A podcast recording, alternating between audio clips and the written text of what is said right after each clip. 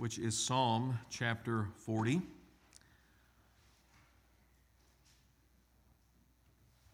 If you remember a few weeks back when we started musing, meditating on this great psalm, Psalm 40 is an exuberant psalm of all out praise to God for the fact of his delivering grace and mercy, which rescued David from an otherwise impossible escape. The overall theme of this psalm is the reward and renewal of waiting on God. In verses 6 through 10, we see David in the aftermath of God's delivering grace, offering to the Lord the only right and logical sacrifice, which is Himself. Moreover, David doesn't keep such a work of God's grace to himself, but in the great congregation of God's people, as he reports, he tells the glad news of God's deliverance. Two things specifically that we want to draw out of this. In the first place, we notice David's dedication. David's dedication in verses 6 through 8. In sacrifice and offering, you have not delighted, but you have given me an open ear. Burnt offering and sin offering you have not required. Then I said, Behold, I have come in the scroll of the book, it is written of me. I delight to do your will, O my God. Your law is within my heart. There can be only one right response David has to the Lord for what the Lord provided. It is not mere ritual, ceremonial offerings, but the wholehearted dedication of a life devoted to God. And yet, such a God glorifying dedication is in itself a work of God's grace. So, David says here, You, speaking to the Lord, you have given me an open ear. You have given me an open ear. By an open ear is meant a hearing to obey. So, David's devotion to the Lord is not merely the raw determination of David's will, but it is the reciprocation to God's inward work of grace. Think of how this same truth is echoed in Philippians chapter 2 and verses 12 and 13. Just look at that for a moment. Philippians 2 12 and 13. This should be a familiar passage of Scripture to many of you if you've been Christians for a great length of time. Philippians 2 12 and 13, Paul writes, Therefore, my beloved, as you have always obeyed, so now, not only as in my presence, but much more in my absence, work out your own salvation with fear and trembling, for it is God who works in you both to will and to work for his good pleasure. There are no two verses in the entire in the entire account of God's holy word that, su- that sum up in such a, a, a wonderfully clear way what the doctrine of sanctification is. We see our responsibility, work out your own salvation with fear and trembling, but we also see that it's not just what we're doing. What we're doing is in response to what God is already working in us. We are reciprocating. In fact, it's interesting that the verb translated here, work, where Paul says, work out your own salvation with fear and trembling, that verb, work, is used in what's called the reciprocal middle voice. So, this is not something that we're doing as Christians on our own, in our own strength, in our own power. No. No, this is, this is how we are actually responding with a wholehearted reliance upon the Lord's power working in us. And so, hence, Paul says in verse 13, for. That's a very important little word there, for, the conjunction gar. He's qualifying. Qualifying. So, how do you work it out? Well, it's in this way God is already at work in you. God is already at work in you. And what He's working in you is this look at, look at what He says here God's working in you both to will and to work. So, the willing and the working on our part is energized because the, the verb translated there work for God, for it is God who works, that's ergon. That's where we get the word energy from. So, you know, God is energizing you by his divine power, and he's energizing you to will and to work for his good pleasure. So, what is that? What's that teaching us? What, what is that reminding us of always It's this the Christian life is a supernatural life. It's a supernatural life. You can only live this life in a supernatural way. So, so it, it's, it's not a life, it's not the kind of life that Benjamin Franklin tried to live every year. You know, Franklin, one of his, one of his practices was is that every year he would work on one vice in his life to get rid of. And so he made his yearly resolutions to do this and not do that. Well, a lot of unbelievers do that. But that's not how the Christian lives. Because the life that we've been given in Christ is a life that can only be lived by the power of Christ. And so then we come back to Psalm 40, and David he says in verse 6 In sacrifice and offering you have not delighted, but you have given me. You have given me. This is a gift of grace. You have given me an open ear, which, as I said, represents a hearing to obey. A hearing to obey.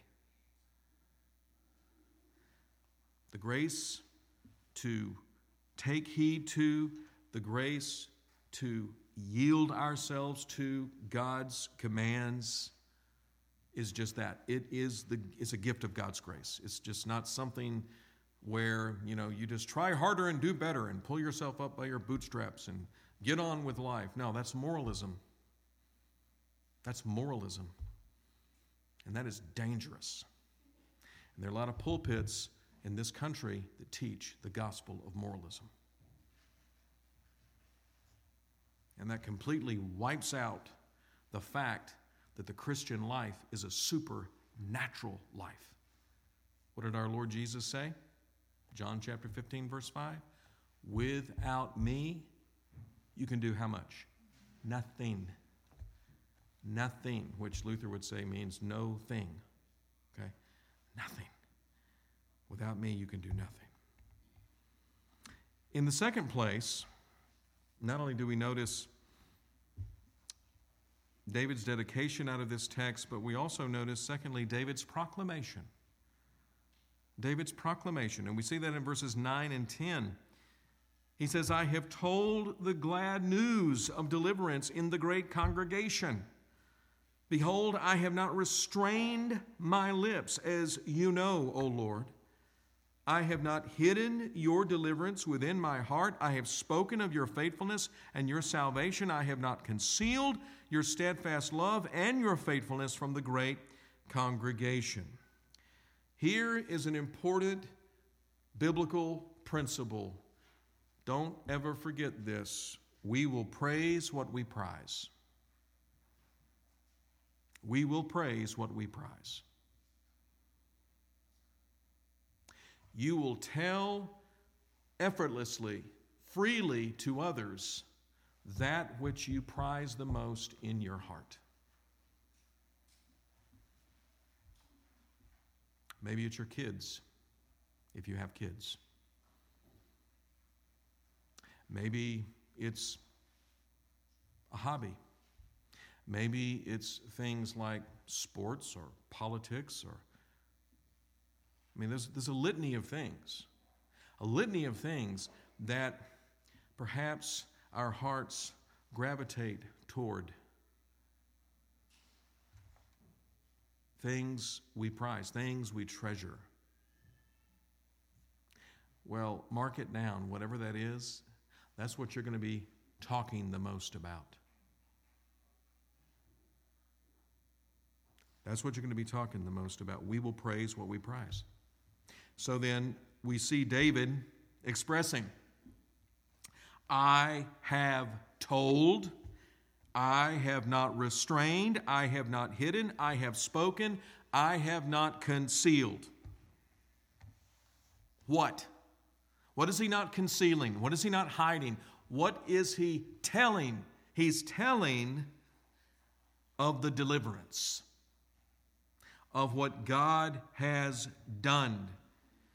In verse 10, I have spoken of your faithfulness and your salvation. I have not concealed your steadfast love and your faithfulness from the great congregation. Beloved, when was the last time you told of the Lord's faithfulness, of the Lord's steadfast love toward you, to others? When was the last time that you actually bore witness to the truth of what God has done for you in Christ? When? When? I was given the opportunity just a few weeks ago in that interview that I had the joy of being a part of on Exposit the Word podcast, where the second question that David Knight posed to me was So, Kurt, tell us, how did you become a Christian? I thought, wow, I haven't been asked that in a long time. but what a joy it was. What a joy it was to be able to retell, to retestify what the Lord in His mercy and grace had done for little old me. How he drew me to himself and the circumstances that surrounded that, and telling of what God has done.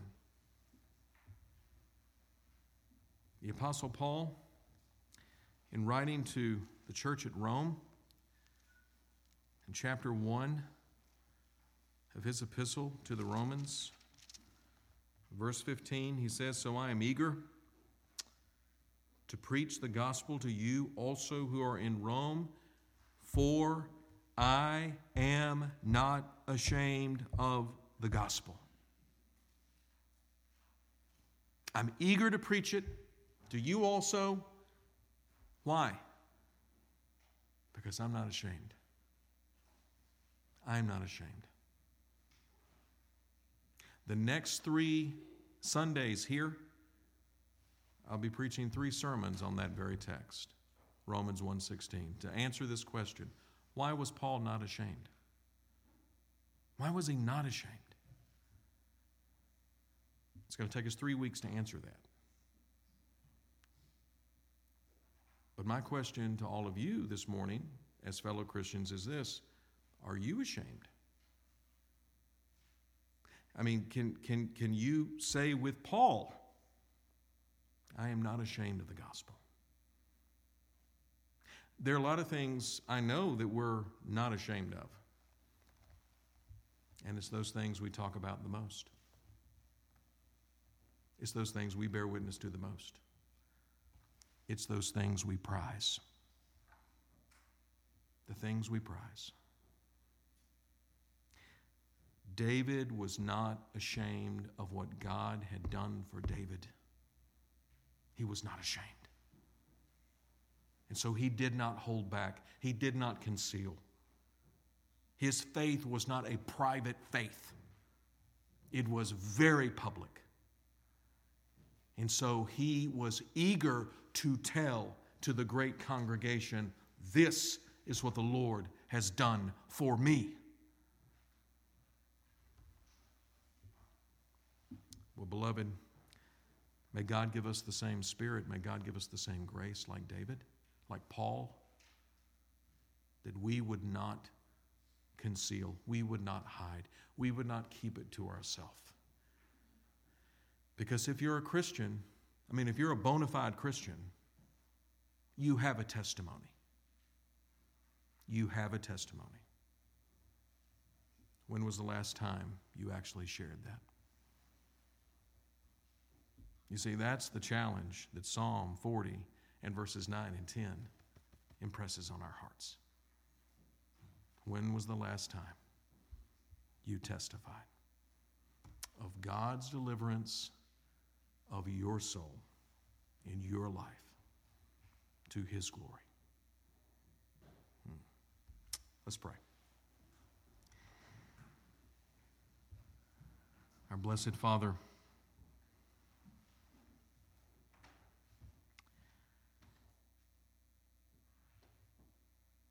what a wonder what a marvel your saving grace truly is. Rescuing us, Lord, from what we could never save ourselves from. In and of ourselves, blessed Father, we, we confess and we do so eagerly and with great humility. We had no hope And yet, Lord, you visited us at a certain time, a certain place in the course of our lives, calling us out of darkness into your marvelous light, that we would, as your word says, proclaim your praises. Heavenly Father, forgive us for the times we have not done so. Forgive us for every time that we have concealed, we have hidden, we have kept our mouths shut when they should have been wide open, exalting your greatness, boasting in the glory of who you are and what you have done to save such wretched sinners as we are. Forgive us, Lord, for every time that we have been ashamed we pray this morning in response to what we have mused upon in Psalm chapter 40 that we will open both our hearts and our mouths wide to others who have yet to hear the glory and the grandeur of what you have done in saving even us by the work, the finished work of your eternal Son made flesh, Jesus Christ our Lord. Indeed, Father, we pray that that same great sanctifying grace that we see and read in David, your servant, and even in Paul, the apostle, that grace that enlarged their hearts shamelessly to to tell all, not just a few, but all, of your delivering mercy in their lives. Lord, may it be found with us, and may we act upon it. Because, Lord, you are worthy. You are worthy of all our praise. and you are worthy for us to tell others of such infinite, boundless, measureless greatness that is yours, our great eternal God, Father, Son, and Holy Spirit. And Lord, we thank you for the daily inner working of grace that we have by the indwelling Spirit of God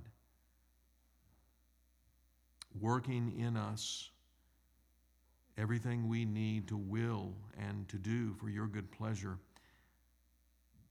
And Father, we just humbly pray that, that we will exercise a greater dependence, a greater trust, a greater wholehearted reliance upon you to live this life that you have given us in Christ and you've called us to live unto your glory in all things. Plead, Holy Father, for such things today in the name and for the sake and the honor of Christ Jesus our Lord, we pray. Amen.